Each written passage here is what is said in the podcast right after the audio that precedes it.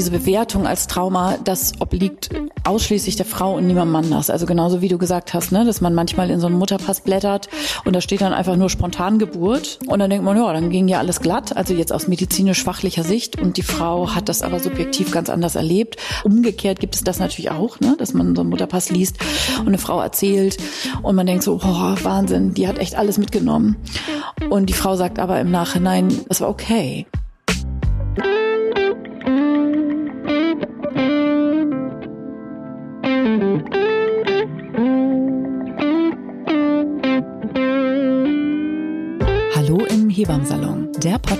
Für deine Schwangerschaft und Babyzeit.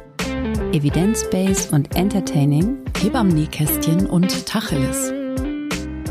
leichte Muse und Deep Talk. Und wir sind Sissy Rasche und Karin Dannhauer.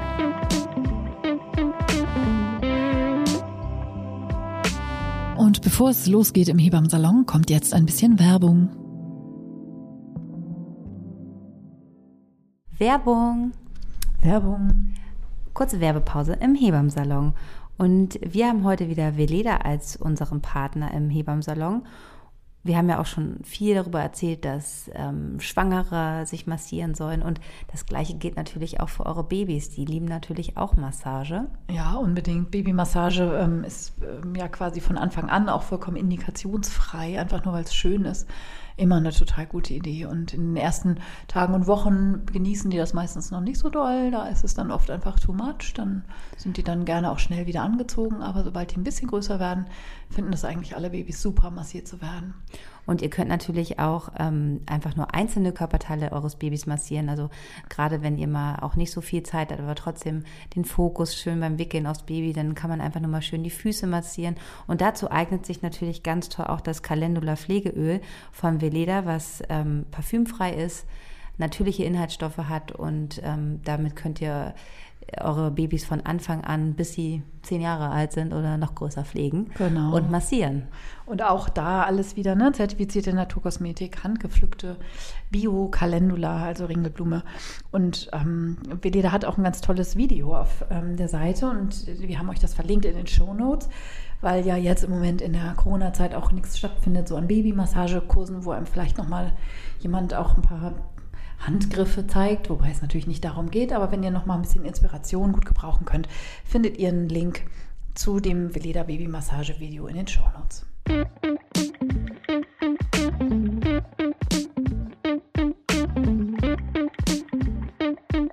Ein ganz liebes Hallo heute wieder im Hebammsalon. Hallo. Hallo. Hallo Sissi. Ähm, schön, dass wir wieder da sind. Ähm, die letzte Woche war ja auch super spannend. Ähm, ihr habt die Folge sehr, sehr gefeiert. Ähm, so darf ich das ruhig sagen.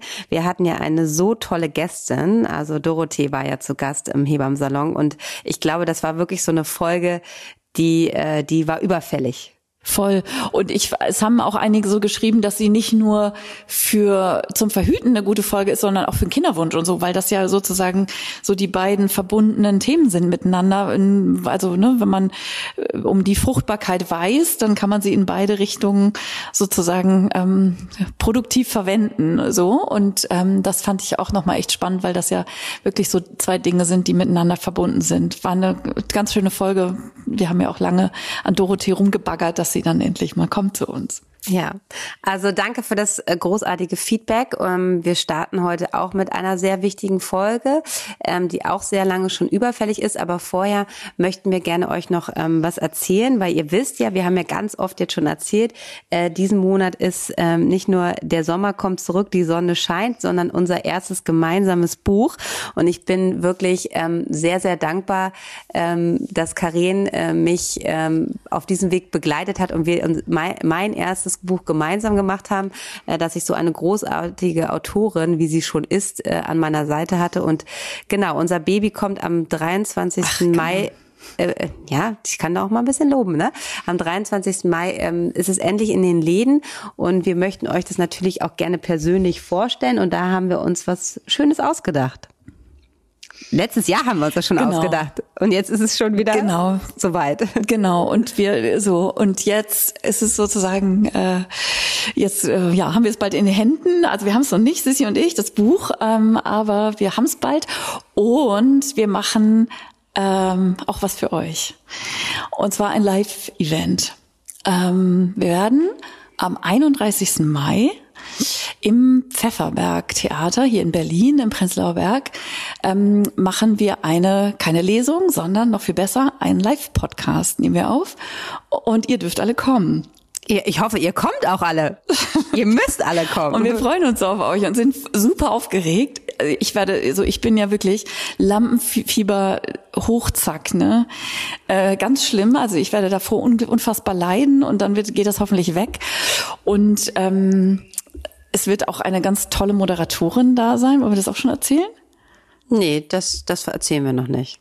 Aber okay. wir freuen uns okay. sehr und fühlen uns sehr geehrt, ähm, dass sie gleich zugesagt hat. Und ähm, das können wir dann beim nächsten Mal noch verraten. Aber es ist super. Es wird einfach wirklich eine ganz tolle Veranstaltung. Und ähm, es ist eine Abendveranstaltung. Also die, die schwanger sind, die brauchen ja noch, äh, und mit dem ersten Kind, die brauchen keinen Babysitter. Die anderen sollten schon mal einen Babysitter buchen. Ähm, ich habe schon meinen gebucht, meine Mama. Äh, ja, es wird eine tolle, um 19.30 Uhr im Pfefferberg Theater. Ihr könnt die Karten online euch ähm, sichern. Link stellen wir euch natürlich in unsere Show Notes, damit ihr weißt. Und ich glaube, das ist tatsächlich, also es gibt so verschiedene Links, ne? Also ich habe das selber mal irgendwie geguckt, weil ich irgendwie gucken wollte, so hä, wie viele Plätze sind denn da überhaupt? Das kann ich so alles irgendwie gar nicht sehen, weil äh, bei keine Ahnung berlin.de kann man die kaufen und Eventim und bei Eventim. Da müsst ihr selber mal so ein ja. Wow. Ja, also so really? da müsst ihr selber mal so ein bisschen gucken, vor allen Dingen dann, wenn ihr irgendwie seht, äh, keine Ahnung, hier und da gibt's keine Karten mehr und so, dass ihr da so ein bisschen rumgoogelt oder vielleicht kann man die auch selber im Pfefferberg Theater direkt bestellen. Also ich weiß ehrlich gesagt immer gar nicht, wie das so funktioniert mit solchen Veranstaltungen. Ihr werdet es herausfinden. Auf jeden Fall gibt es tatsächlich nicht viele Karten. Also ich glaube, ihr müsst schnell sein. Ähm, es gibt 200 Karten oder so. Und ähm, da wir ja hier in Berlin ähm, da auch so viele Frauen persönlich kennen, ist das bestimmt schnell ausverkauft. Also be quick, reserviert euch eine Karte und wir freuen uns total auf euch. Und wie gesagt, sind auch schon voll aufgeregt. Ja, ich bin auch gerade total aufgeregt, weil ich das gerade bei Eventem parallel hier eingegeben habe und habe gedacht, es steht steht wirklich unsere Namen und willkommen im Hebammensalon. Und unsere schönen Fotos sind da auch, aber das sind noch die alten. Aber ja, genau, ähm, so. Also auf jeden Fall, also was habe ich auch noch nie gemacht. Also ich habe ja irgendwie, mhm. ich bin ja äh, sozusagen auch nicht so, also meine Bücher, die ich schreibe, sind ja auch nicht so dieses Lesungsthema. Ähm, so, deshalb habe ich auch noch nie öffentlich irgendwas da so gemacht vor so einem großen Publikum. Und ähm, äh, ja, also mal gucken, wie das wird. Ein Live-Podcast. Diejenigen von euch, die nicht in Berlin sind, ähm, wir zeichnen den auf und den ähm, strahlen wir sozusagen hier in diesem äh, Spotify-Format äh, dann eben auch aus. Also ähm, nicht zu traurig sein, wenn ihr keine Karte bekommt. Ähm, ihr könnt den Live-Podcast dann natürlich dann auch nachhören. Bevor wir anfangen, was ich nochmal sagen wollte, was ich auch total spannend, ähm, ähm, ich war glaube vorletzte Woche, ähm, ich, du weiß nicht, ob du es gesehen hast, gab es ja ein Spotify-Event auch, ne? Ähm, ja. Und ähm, unser Cover wurde auf ein gut wurde sozusagen auf einer Präsentation vorgeführt. Gute Cover für Podcast. Ja, genau. So wie macht man ein gutes Podcast? Macht es einfach so wie Karin und Sissy. Macht es einfach so wie I Candy Berlin natürlich. Schöne Grüße an Fanny, die dieses grandiose Foto geschossen hat. Und Aber die Farben, das war unsere Idee. Den Kontrast, den wollten wir genau so haben. Ja. Genau, so. Und heute haben wir ein Thema, ähm, um mal hier den spaßigen Teil so ein bisschen kurz zu verlassen.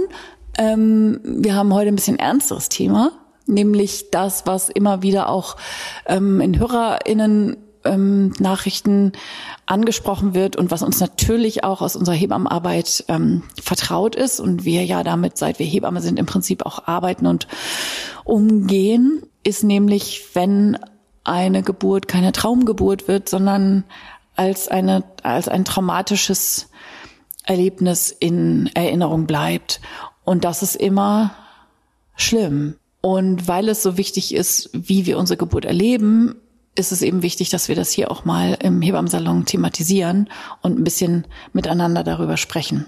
Ja, das ist ähm, auf jeden Fall ein großes Thema und ähm, du hattest gerade angesprochen, dass die Geburt jetzt so nicht so traumhaft ähm, äh, verläuft. Ähm, manchmal ist es ja auch so, dass man vielleicht aus Hebammensicht denkt, oh, das war ja wirklich ähm, eine gute Geburt und das ist eigentlich trotz vielleicht aller Schwierigkeiten ähm, ähm, äh, noch einfach ein gutes Ende, also ne, dass dass die Frau das ganz anders empfindet. Das ist ja auch so, ne? Das ist einfach zwei ähm, oder auch eine Geburt, die zum Beispiel super schnell verlief und alles gut, dass das auch traumatisch sein. Also es gibt so viele unterschiedliche ähm, Punkte, ähm, die sind einfach sehr sehr persönlich und individuell, dass das ähm, man als Außenstehender wahrscheinlich denkt so, hä, da war doch gar nichts, ne? Also das finde ich einen total wichtigen Punkt, genau. Das ist, also erstens finde ich, steht über allem ähm, wirklich die Erkenntnis oder das Unumstößliche, ob eine Geburt als traumatisch erlebt wird, dieses, ähm, diese Beschreibung dessen, diese Bewertung als Trauma, das obliegt ausschließlich der Frau und niemandem anders. Also genauso wie du gesagt hast, ne, dass man manchmal in so einem Mutterpass blättert und da steht dann einfach nur Spontangeburt oder so. Und dann denkt man, ja, dann ging ja alles glatt, also jetzt aus medizinisch-fachlicher Sicht. Und die Frau hat das aber subjektiv ganz anders erlebt, auch ohne, dass es notwendig ist, dass offenkundige medizinischen Interventionen stattgefunden haben, wie zum Beispiel, was man vielleicht so annehmen möchte, ähm, eine Sauglockengeburt oder eine Geburt, die in einem Kaiserschnitt geendet hat ähm, oder oder oder oder dass es dem Kind nicht gut ging unter der Geburt oder so, sondern das ist das kann auch alles traumatisch sein und wird auch eben dann manchmal als traumatisch erlebt, auch aber auch nicht immer. Also umgekehrt gibt es das, das natürlich auch, ne, dass man so einen Mutterpass liest und eine Frau erzählt und man denkt so, boah, Wahnsinn, die hat echt alles mitgenommen. Und die Frau sagt aber im Nachhinein, das war Hardcore, aber ich war okay, weil ich mich gut aufgehoben und gut betreut gefühlt habe. Ich war zu keinem Zeitpunkt, habe ich mich unsicher gefühlt oder hatte Angst oder hatte irgendwelche existenziellen Themen am Start, außer dass ich mir das möglicherweise anders gewünscht und vorgestellt habe. Aber es war okay.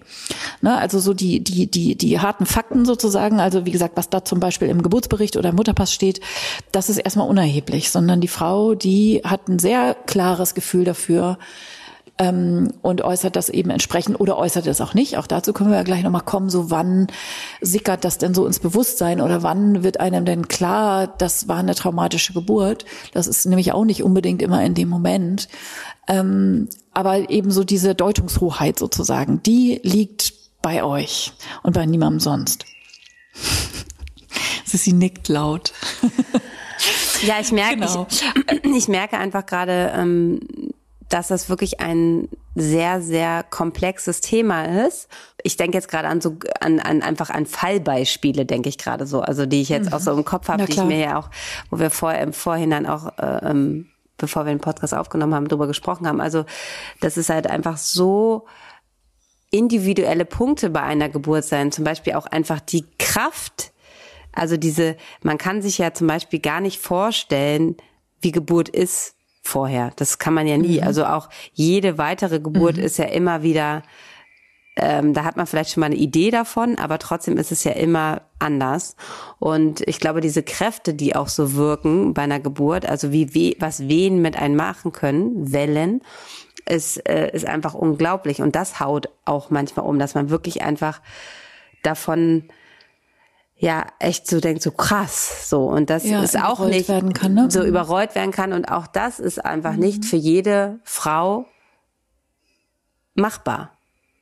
Und mhm. ähm, gerade wenn es dann auch vielleicht, also ich, ich denke gerade an Sachen, wo es wirklich, wo ich gedacht habe, so wow, die hat in vier Stunden hier ihr erstes Kind in einer, wo du denkst so, äh, dahin geworfen und danach aber in den Gesprächen im Wochenbett, dass das eigentlich viel, ne, ist ja oft so, dass schnelle Geburten ja nicht unbedingt immer die besseren Geburten sind, weil sie einen so überrollen und das halt einfach für die ähm, auch ganz viel Angst gemacht hat für die nächste Geburt, dass das, wenn es wieder mich so überrollt und ich gar nicht weiß, wo hinten und vorne ist, also dass man da halt auch so viel Sicherheit geben muss und dass das auch traumatisch sein kann, auch wenn von außen alles ja. wie Bilderbuch aussieht. Ne? Also es ist wirklich ja, super komplex voll. und nicht immer nur die Geburten, die jetzt, wo jetzt vielleicht auch einfach, ne, der, die im Kaiserschnitt geendet haben oder wo ich mich nicht gesehen gefühlt habe oder auch Worte. Auch mhm. Worte können ja unter der Geburt sehr traumatisieren, ähm, wo wo wir als Person und als Personal, die Geburten betreuen, ja auch immer wieder ganz äh, ähm, bewusst mit unseren Worten umgehen müssen. Ne? Das ist ja für uns vielleicht manchmal einfach so eine, eine Reaktion und für die Perso für die Frau, die man da gerade betreut, einfach eine, es ist ja eine ganz individuelle, einzigartige Situation und wir befinden uns öfter in diesen Situationen. Deshalb sind diese Worte immer, ähm, muss man sich als Hebamme immer wieder so sehr bewusst sein, dass es für die Frau, das habe ich auch, glaube ich, schon ganz oft gesagt im, Pod, äh, im Podcast hier, dass wenn ich mich in eine Geburt begebe, dass ich dann immer so denken muss, ähm, alles, was ich gerade erlebt habe draußen, sei es anstrengende Kinder, der Verkehr und komme jetzt in diesen Raum und dass ich alles, was ich draußen erlebt habe, draußen lasse, um dann halt diesen geschützten Raum zu betreten und den so individuell und ähm, gut zu gestalten, weil für diese Frau ist es vielleicht die einzig,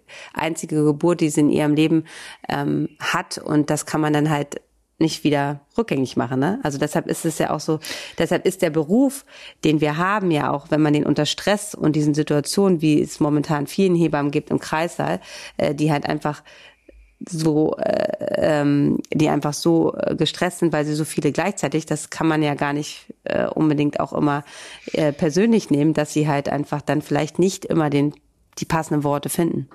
Genau, zum Personal und zu uns Hebammen und unserer heiligen Aufgabe, so würde ich es fast beschreiben, unter der Geburt, was zum Beispiel Worte angeht und was bestimmte Ebenen von Betreuung angeht, würde ich gerne gleich nochmal kommen. Ähm, ich habe schon ein bisschen find, vorgegriffen. Du hast was Wichtiges gesagt. Nee, nee, alles gut. Du hast einfach was Wichtiges gesagt, wo ich auch gerne noch das nochmal hervorheben wollen würde, nämlich dieses ähm, von der Intensität einer Geburt so überrollt werden. Und ich finde an dieser Stelle, also dass, wenn man mit Frauen spricht, also ich zum Beispiel in der Geburtsvorbereitung, was sind denn Sachen, wovor hast denn du Schiss? Oder wo, was flößt dir Respekt ein? Und wie auch immer man das beschreiben möchte, wenn du an Geburt denkst dann ist es natürlich auch diese Ungewissheit, so, dass man das eben nicht weiß und sich nicht vorstellen kann. Und es ist auch ganz oft, ich würde fast sagen, sogar noch bevor das Thema Schmerz kommt, ähm, was man sich nicht vorstellen kann und so, ist es das Thema Kontrollverlust. Und ist es das Thema Intensität. Und für mich ist es ein wichtiger Punkt in der Geburtsvorbereitung. Und ich weiß, da habe ich auch teilweise wirklich eine andere Meinung als einige Leute, die so in der Hypnobirthing-Szene unterwegs sind und so. Ich finde das total, total wichtig, dass Frauen und Paare am besten gemeinsam, ähm, dass ihr euch gut vorbereitet auf die Geburt. Und dazu gehört für mich auch einen Tacheles-Talk darüber, was Intensität unter der Geburt bedeutet ähm, natürlich achtsam und sanft und vorsichtig, was das beim Gegenüber auslöst. So, also ich es ist ja nicht so, dass man da irgendwie gleich mit irgendwelchen wüsten Geschichten um die Ecke kommt als Hebamme, sondern dass es total wichtig ist, sich zu wappnen und gefasst zu sein darauf, was eine Geburt an Intensität bedeutet, weil man, wenn man ein, eine Situation, wenn man einer Situation begegnet, weil das immer besser ist, als unvorbereitet da reinzuschlittern, finde ich. Und dem auch sozusagen, also ne, dem auch den Schrecken in der Weise zu nehmen, weil oft ist es ja so, dass wir so diffus so ein Gefühl haben von, oh, oh Gott, oh Gott, und dann auch gleich so, oh, oh Gott, oh Gott, ich will das gar nicht so genau wissen. Das ist schon so eine Abwehrreaktion.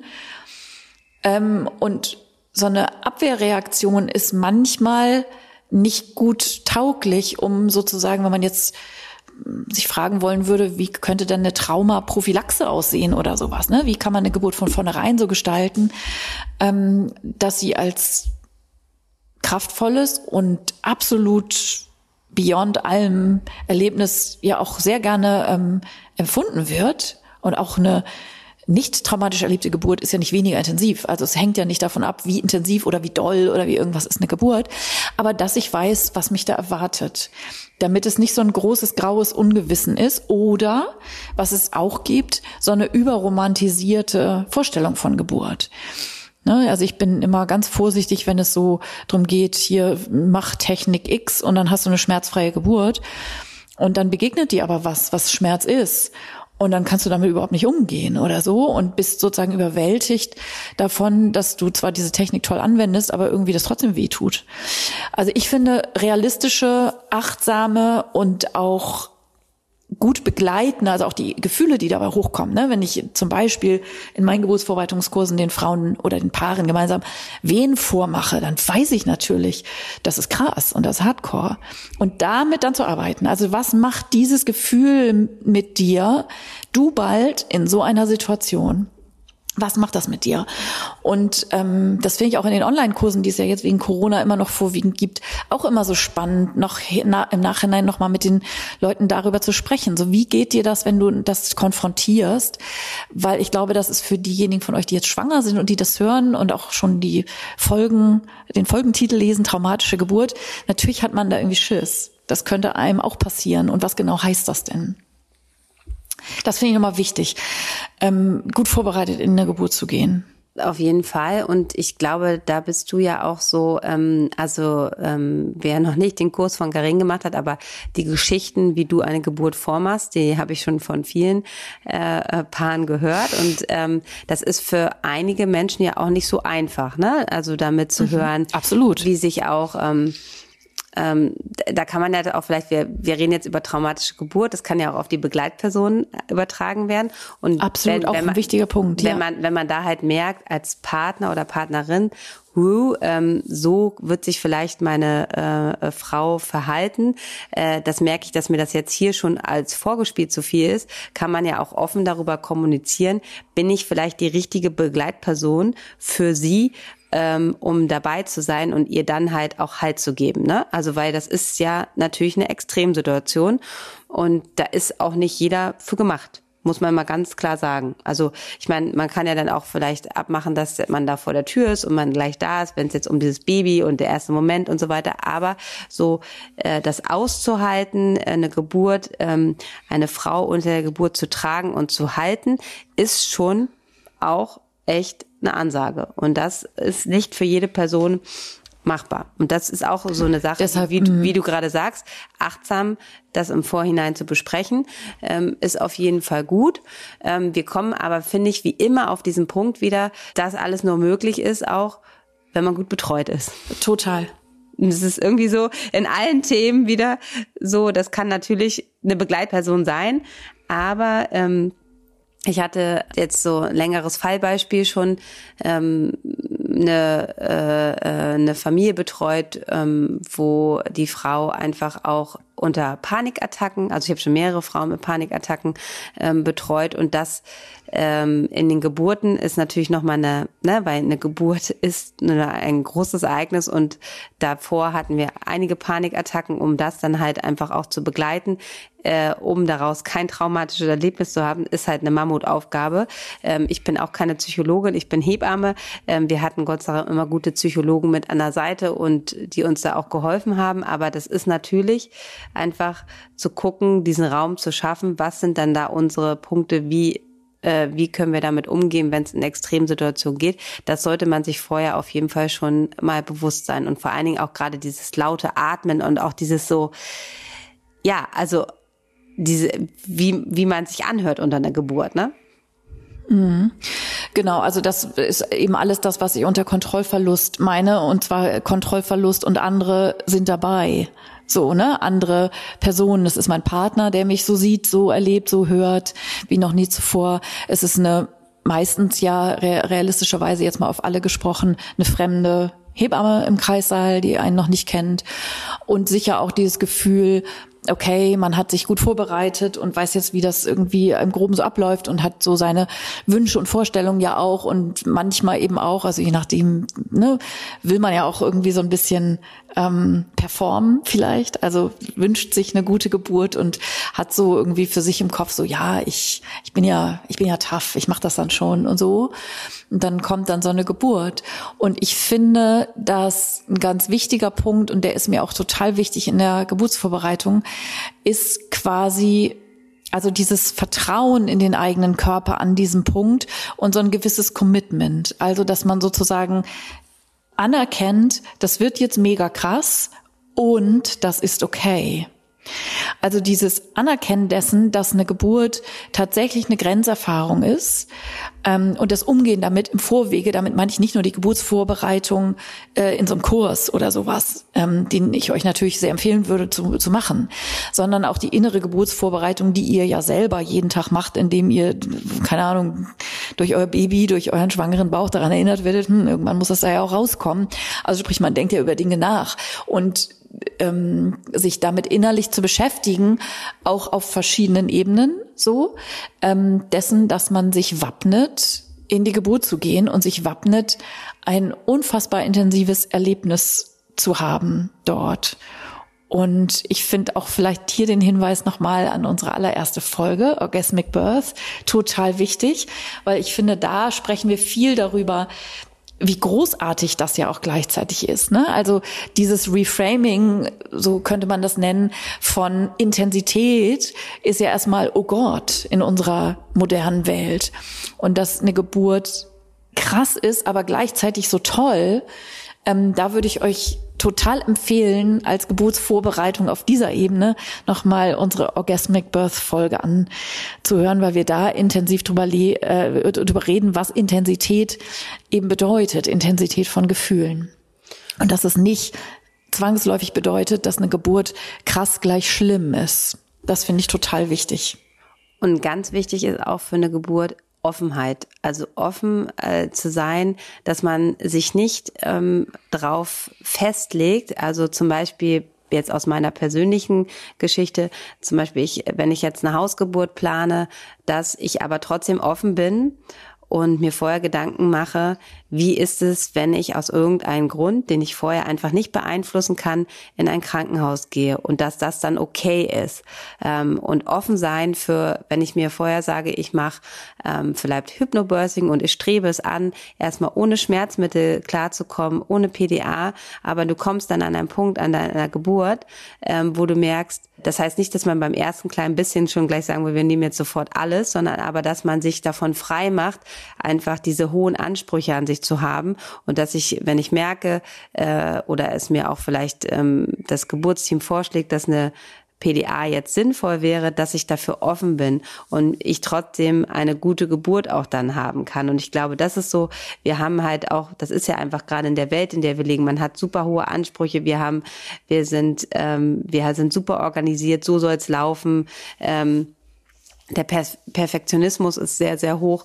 Und äh, das hatte ich auch, ich betreue gerade auch eine Frau, die wollte partout beim ersten Kind keine PDA, keiner durfte es machen, obwohl es einfach nachher angebracht gewesen wäre. Jetzt ist sie traumatisiert. Und da jetzt wieder rauszukommen, in eine gute zweite Geburt zu kommen, eigentlich würde sie jetzt am liebsten Kaiserschnitt haben, ist natürlich für mich eine Mammutaufgabe, wo ich gedacht habe, boah, es ist echt ärgerlich, weil man hätte einfach sie da äh, mit offenen Armen noch ein bisschen weiter, aber sie war so krass und so dickköpfig, dass sie sich das eingeredet hat und das durchgesetzt hat. Und es war eigentlich nicht so der richtige Weg. Ne? Also dass man da halt guckt, offen zu sein, wenn der Weg vielleicht auch dann eine andere, einen anderen Weg einschlägt, den du dir vorher ausgemalt hast. Also Schmerz muss überhaupt nicht, aber kann natürlich auch traumatisierende Wirkungen haben. Ne?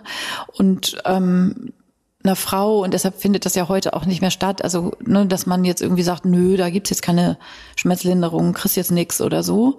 Ähm, also Schmerzlinderung zur richtigen Zeit das richtige Mittel und das kann natürlich sehr wohl, also in der Geburtshilfe, wir haben ja ordentlich, also wir machen ja nur was Richtiges da. Also alles, was wir da verwenden, seien das Opiate oder Lachgas oder eine Periduralanästhesie, das kann ja was. Ne, mit einer Aspirin oder so, also mit einer Aspirin sowieso nicht, aber damit fangen wir ja gar nicht erst an. Man braucht schon richtig Stoff und den braucht man manchmal einfach auch zum richtigen Zeitpunkt und ähm, kann eine Frau eben auch schützen vor traumatischen Erlebnissen, wenn der Schmerz sozusagen im Vordergrund steht. Finde ich auch einen total wichtigen Punkt.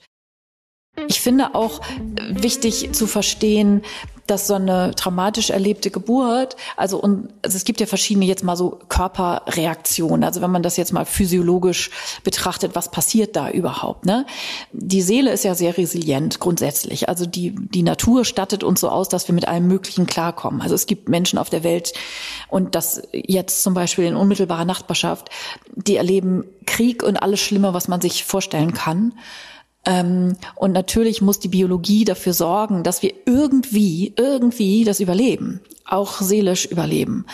Und deshalb ist die Seele ja auch klug und kann verschiedene traumatische Erlebnisse sozusagen in ein extra Kästchen im Gehirn wegverschließen.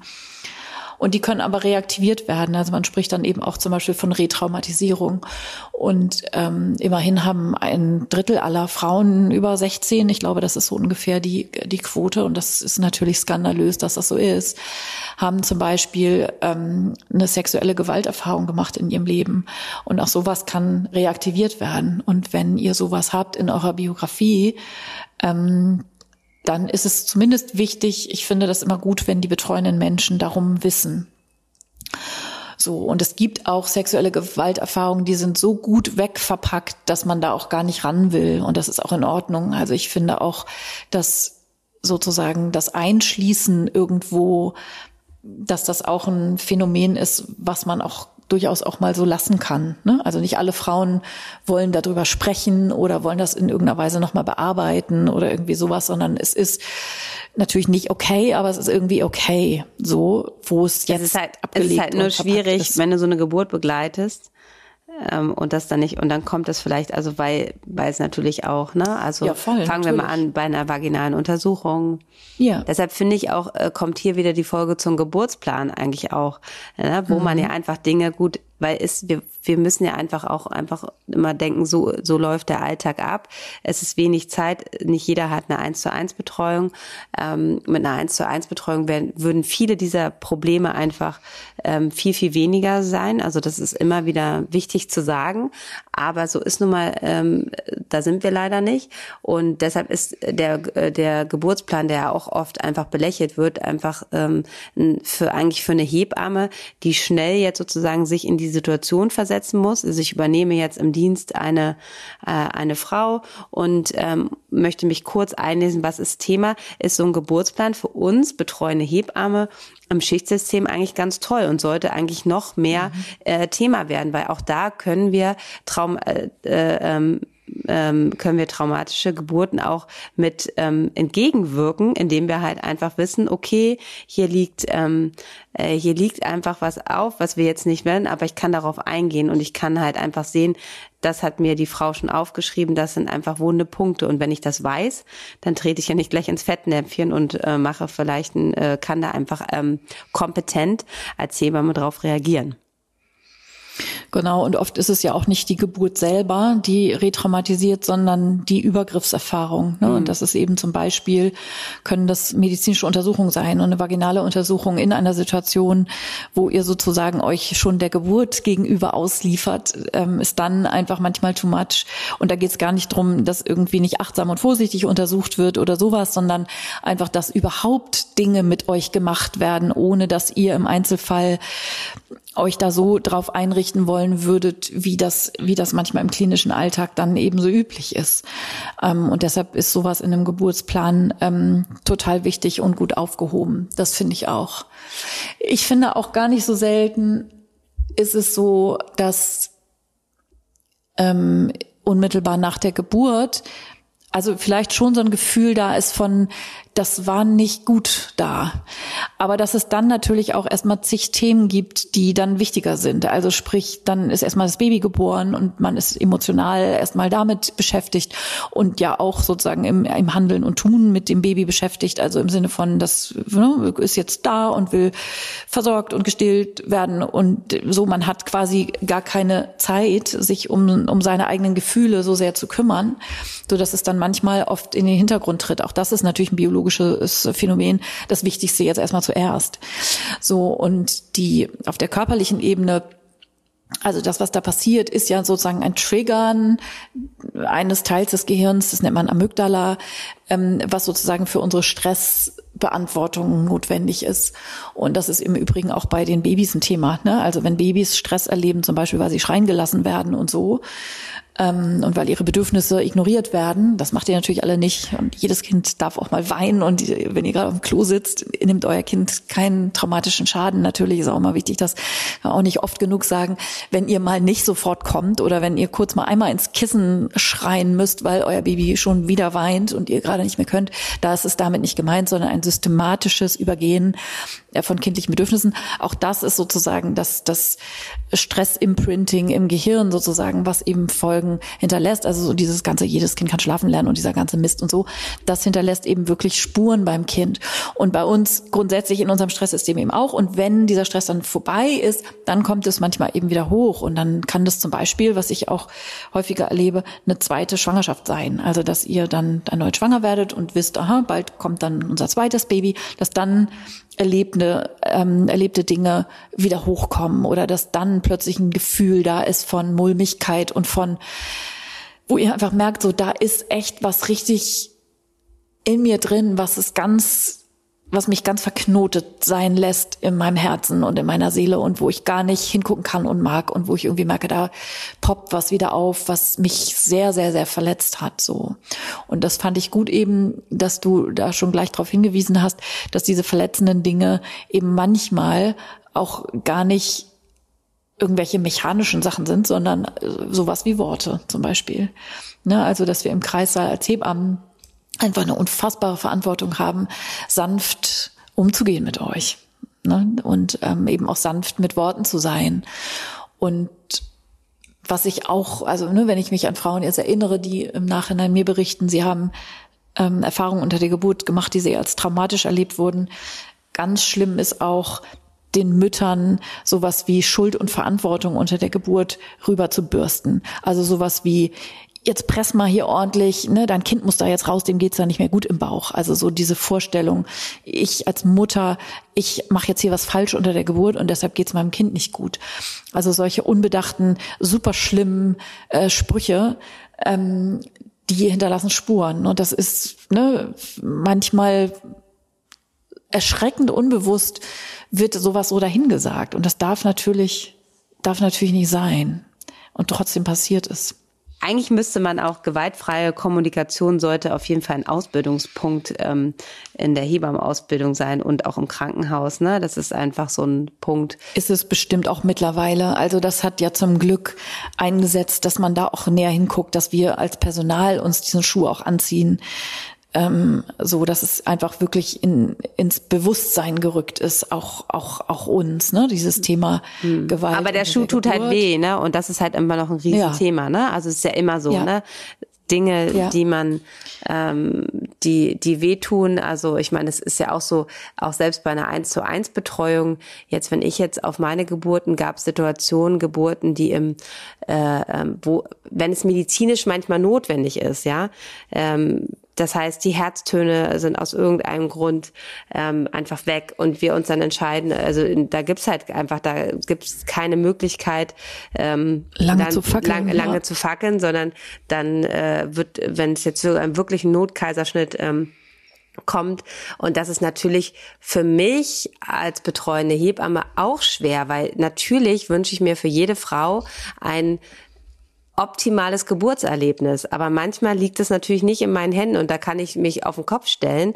Und in der Situation ist es dann wirklich, geht es um Leben retten. Also geht es darum, äh, dass es Mutter und Kind gut geht. Und dann ist es einfach schwierig dort, na klar kann man mit kleinen Gesten da schon noch was verhindern, aber das, das Trauma ist beim Kind auf jeden Fall, wenn ein Kind äh, in, im Notkaiserschnitt zur Welt kommt, da muss man immer gucken, ne? da haben wir so oft drüber Bonding, da gibt es viele verschiedene Möglichkeiten. Aber mich hat, ich habe vor weiß nicht, vor drei Wochen mit einer Frau von mir telefoniert. Wir hatten einen äh, äh Notkaiser, also einen richtigen Notkaiserschnitt. Die Herztöne waren einfach von äh, die eine oder andere Minute weg. Es waren noch nicht mal vorher Medikamente im Spiel, gar nichts, waren einfach weg. Das heißt, wir haben im Kreis halt praktisch noch diesen Kaiserschnitt gemacht.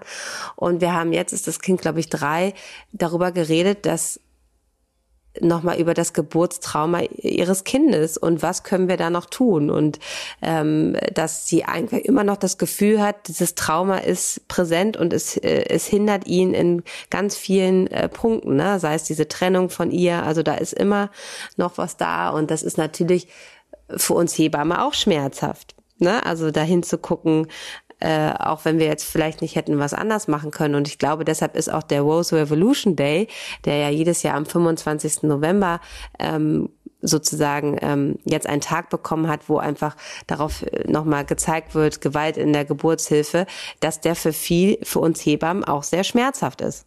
Total. Und also ich finde auch das, was du ansprichst, ähm, ohne jetzt daraufhin abzulenken, aber das ist ja in allen Akutbereichen in der Medizin so, dass Trauma durch Schockerlebnisse einfach ja regelmäßig vorkommt. Ne? Also äh, so, dass einfach akut, akute medizinische Situationen einfach sozusagen ein, ein Schock hinterlassen, bei dem der betroffen ist, also von dem Kind, von dem du gesprochen hast. Ich finde da ja INPP so toll, ne?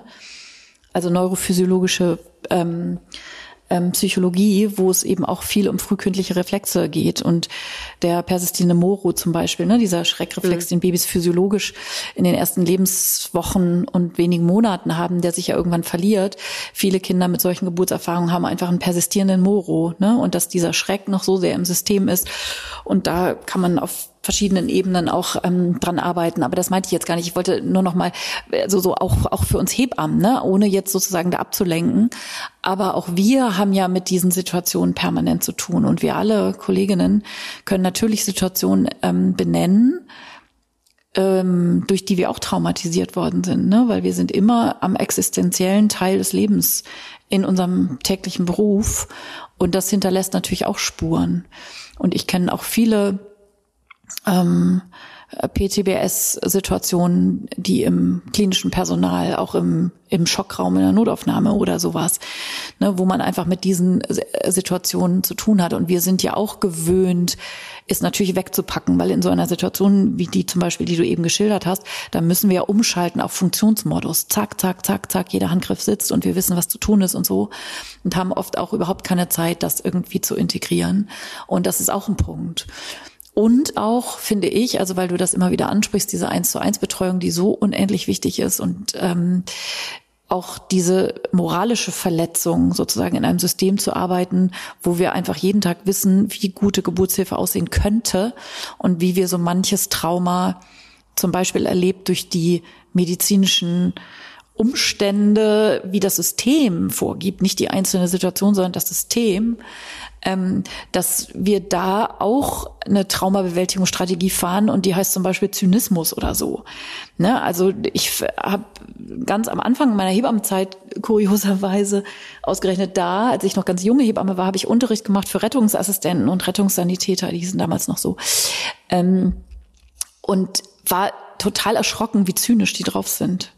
Und auch auf Twitter zum Beispiel, ne, also wo die Medbubble ja viel vertretener ist als auf Instagram zum Beispiel, ähm, erschrecke ich mich mitunter sehr darüber, wie zynisch also als, als, natürlich ist das ein, ist das ein Schutzmechanismus, aber der ist ja nicht gut. Und das macht ja was mit unserer Haltung über Jahre und Jahrzehnte, auch den PatientInnen gegenüber und den Frauen im Kreissaal. Und ähm, es hat so viele verschiedene Ebenen. Ähm, und wir müssen uns einfach dessen bewusst sein. Und das deshalb, ne, was der Satz, den du eben gesagt hast, der Schuh, den wir uns anziehen, der drückt eben, der tut weh. Und ich finde das wichtig, da auf diesen allen Ebenen ähm, hinzugucken, dass wir einfach weich bleiben, off, offen bleiben, mit einem offenen Herzen, menschlich bleiben im Krankenhaus.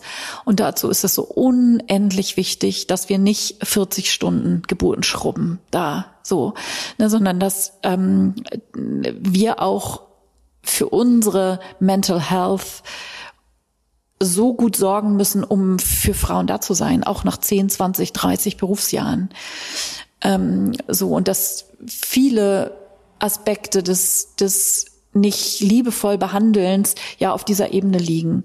Ne? Dass da, ob es jetzt innerlich oder äußerlich sichtbar ist, mit den Augen gerollt wird sozusagen. So, das hat einfach da überhaupt nichts zu suchen und das zu reflektieren, das ist unbedingt noch viel mehr nötig. Und dieser der Roses Revolution Day, den du angesprochen hast, der in jedem Jahr am 25. November gefeiert werden, als stille Revolution, als, als, als sichtbar machen dessen, dass es Frauen gibt, die unter der Geburt Erfahrungen machen und die verletzt werden.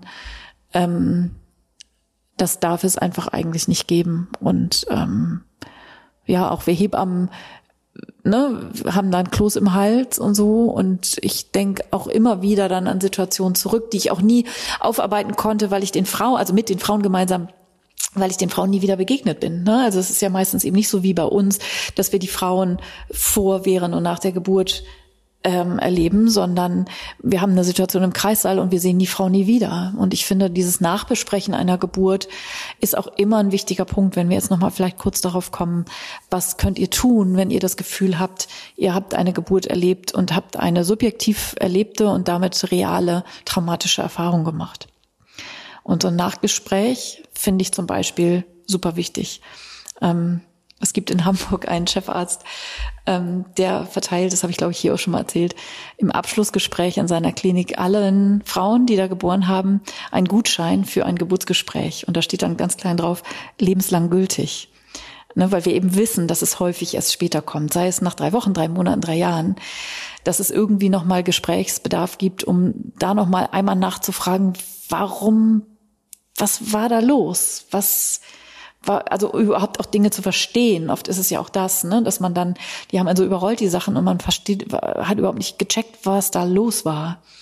Und dann hilft es oft, das nachzubesprechen. Das finde ich ist ein wichtiger Punkt. Und das machen wir im Wochenbett ja auch, also auch mit Frauen, die wir eben nicht unter der Geburt betreut haben, dass wir das einfach, ich frage die Leute immer an, zu verschiedenen Stationen im Wochenbett, also ganz früh, ne, klar, beim ersten Hausbesuch, na, wie war's denn? Und so wird erstmal berichtet. Das sind aber ganz andere Geschichten, die drei Wochen später oder drei Monate später ähm, ähm, erzählt werden. Und ich finde alle diese Versionen im zeitlichen Kontext, die Version von Geburt, wie war's denn, äh, finde ich unheimlich spannend und auch unheimlich wichtig, das nochmal ähm, zu besprechen, fachlich begleitet im besten Fall.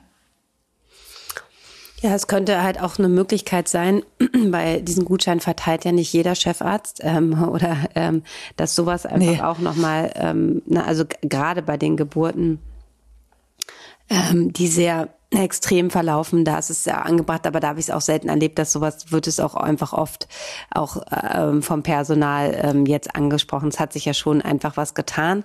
Ähm, genau, also ich glaube, ähm, es gibt so viele unterschiedliche ähm, Situationen, wo ein Trauma auftreten kann unter der Geburt ähm, für Kind und Mutter, für euch, ob es jetzt verbal oder körperlich äh, gewesen ist.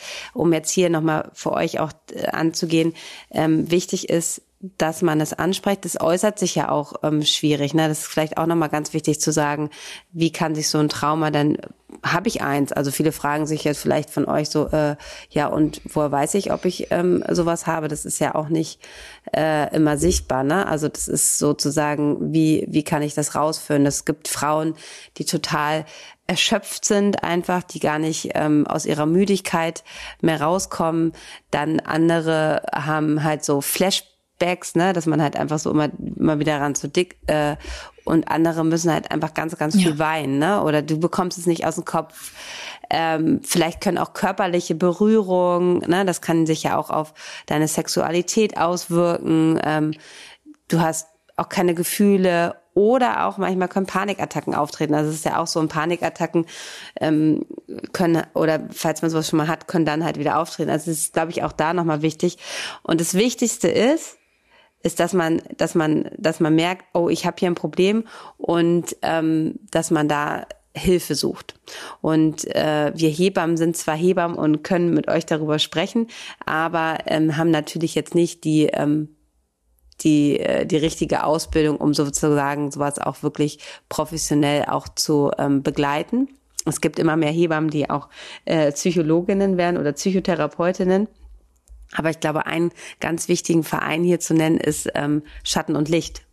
Ähm, gerade wenn man nicht die finanziellen ja, Möglichkeiten absolut. hat, ähm, sich ähm, unterschiedliche professionelle Hilfe zu suchen, ist immer die erste An Anlaufstelle einfach Schatten und Licht. Und ich glaube halt, ganz wichtig ist auch Selbsthilfegruppen zu finden, weil dieses drüber reden und andere Betroffene zu finden. Mir ging es ähnlich. Ich habe auch diese Erfahrung gemacht. Ist ganz, ganz wichtig für Frauen, ähm, um auch zu heilen und auch in eine, vielleicht eine, eine neue zweite Geburt und das halt auch bei der nächsten Betreuung halt anzusprechen. Also ich habe ganz viel so eine Betreuung und man kann ja sozusagen auch mit einer Folgegeburt heilen. Also es kann viel ähm, wieder gut machen, was vielleicht beim ersten Mal nicht so optimal gelaufen ist. Aber Schatten und Licht, finde ich, ist immer so ein Punkt, wo, weil es da ganz viel Online-Therapie auch gibt, es gibt Be Betreuungsangebote für Selbsthilfegruppen, Netzwerke und das ist wirklich so eine, eine gute Anlaufstelle für euch, falls ihr jetzt euch gerade zum ersten Mal auch merkt, mh, hm, bei mir ist auf jeden Fall auch noch ein Thema ähm, bei der Geburt, was ich ähm, ansprechen muss. Genau, ganz wichtig und niedrigschwellig finde ich auch das ähm, Hilfetelefon nach schwieriger Geburt. Das ist eine ähm, Kooperation, wenn man so will, oder eine Gemeinschaftsaktion ähm, der gynäkologischen Psychosomatik und dem Verein Motherhood, den wir hier auch schon immer mal genannt haben. Und das verlinken, die Nummer verlinken wir und, ähm, euch dann auch nochmal in den Show Notes. Da kann man sozusagen einfach anrufen. Also nicht jederzeit 24-7, ähm, aber da kann man einfach anrufen und es gehen kompetent Menschen, Menschen ans Telefon, weil oft ja so der Weg, pff, jetzt muss ich mir hier eine Psychologin suchen und die, wie die Wartelisten aussehen, weiß man ja und das ist alles so kompliziert und langwierig und ne, ne, ne. Einfach was ganz niedrigschwelliges äh, als Kurzintervention finde ich das schon total hilfreich, weil da kriegt ihr dann auch möglicherweise weitergehende ähm, Anlaufadressen und so. Das finde ich ist auch nochmal ein ganz wichtiger ähm, Tipp, weil es so niedrigschwellig ist. Und was ich, was, was, was wir auch euch noch mit auf die Reise geben wollen, was wichtig ist, sowas kann man Jahre danach machen. Also manchmal, mhm. also ja. liegen ja diese Verletzungen genau, das ist wirklich irgendwann abgelaufen. Ja. Wirklich sehr, sehr viele Jahre. Also ich habe jetzt auch gerade ähm, auch ein Fallbeispiel, das haben wir nach sieben Jahren gemacht. Ne? Also nach sieben mhm. Jahren sind wir die Problematik angegangen. Ähm, um auch nochmal den Weg zu schaffen für eine erneute Schwangerschaft überhaupt. Ne? Also das ist manchmal so, dass das baut man da irgendwo ein, man lebt seinen Alltag und es uns geht, man sagt, oh, mir, mir geht's ja eigentlich gut so, aber man kann diese Dinge ähm, einfach nach Jahren noch behandeln und ähm, manchmal ist es dann einfach ganz gut, diesen Anstoß hier auch zu kriegen, um dann zu gucken, um dann nochmal genau hinzuschauen, ähm, was da vielleicht gerade los war. Gut oder auch nicht gut. Manche Dinge sind einfach auch nicht gut. Auch das kann und muss man manchmal anerkennen. Und auch das ist ein erster wichtiger Schritt. Manche Dinge sind nicht gut. Und trotzdem damit weiterzugehen, ähm, auf dem Weg zur Heilung, zum Integrieren und damit letztlich auch gut weiterleben zu können. Auch wenn etwas nicht gut war. Ja, also ist ein Teil meiner Biografie sozusagen und wie ich dann genau. halt ja. ähm, mein weiteres Leben damit gestalte und wie ich versuche, damit umzugehen. Und da, da kann natürlich sozusagen ähm, Therapie auch sehr, sehr hilfreich sein, um diesen Platz dazu geben, dass es so ist, das Akzeptieren und ähm, das Heilen mit einer Situation, die nicht gut gelaufen ist. Ja. Schwieriges Thema, aber wichtig ist, dass, dass wir dem Raum geben. Dieses Ansprechen ist, glaube ich, der erste wichtige Punkt, ähm, für euch, ähm, dass man einfach äh, sich traut zu sagen, hey, das war nicht. Ähm, sich auch, was auch vielleicht noch ein Punkt ist, wenn ihr sowas bearbeiten wollt, Geburtsakten könnt ihr 30 Jahre lang ähm, an der Klinik anfordern, weil äh, man hat ja einfach, es wird ja sehr, sehr viel dokumentiert, um dann vielleicht, wenn ihr jetzt merkt, so, das ist jetzt drei Jahre her, meine Geburt, ich möchte das gerne angehen, mir Hilfe suchen. Ähm, äh, man kann da vielleicht auch nochmal, äh, ich finde, auf Instagram ist ja auch mal so ein paar Account, also Anna vielleicht nochmal zu erwähnen, die eine ganz tolle Arbeit hier in Berlin genau. macht. Sie ist Kunsttherapeutin. Also sie ähm, betreut Frauen mit äh, traumatischen Erlebnissen in ihrer Kunsttherapie, ähm, was auch ein sehr, sehr schöner Ansatz ist das zu machen. Man und auch ein super schöner Instagram-Account. Also er hat einfach ganz viele tolle Sachen zur Frauenpsychosomatik, ähm, auch unerfüllter Kinderwunsch und eben auch traumatische Geburt. Da findet ihr ganz viel. Hanna Elsche. Ja. Wir ähm, verlinken die nochmal in den Show Notes. Den Account. Und ihr könnt euch sozusagen eure Geburtsakte ähm, anfordern an eurer Klinik. 30 Jahre wird die aufgehoben. Und dann könnt ihr dann halt auch gemeinsam vielleicht mit euren Therapeut oder Therapeutin dann nochmal reingucken, um einfach auch nochmal so ein bisschen das einzusetzen. Und ähm, es hilft manchmal auch einfach nochmal in der Klinik anzufragen. Ähm, da sind die, sind sie eigentlich auch mal offen, da nochmal ein Gespräch zu versuchen, um halt diese Dinge ja zu verarbeiten. Wir wünschen euch trotzdem eine gute Woche, auch wenn wir jetzt hier gerade ein sehr, ähm, ja, sehr wichtiges, ähm, aber nicht so leichtes Thema besprochen haben und hoffen, dass wir euch ähm, der Sache Raum geben konnten und ihr vielleicht ein paar Dinge mit rausziehen konnten und wünschen euch einfach eine gute Woche. Eine gute Woche und ein, eine schöne frühlingshafte Zeit. Das ist ja auch immer die Zeit von Zuversicht und von ähm, das Leben befreit sich aus seinem Winterschlaf. Habt eine ganz gute Woche, ihr Lieben. Mach's gut. Tschüss. Tschüss.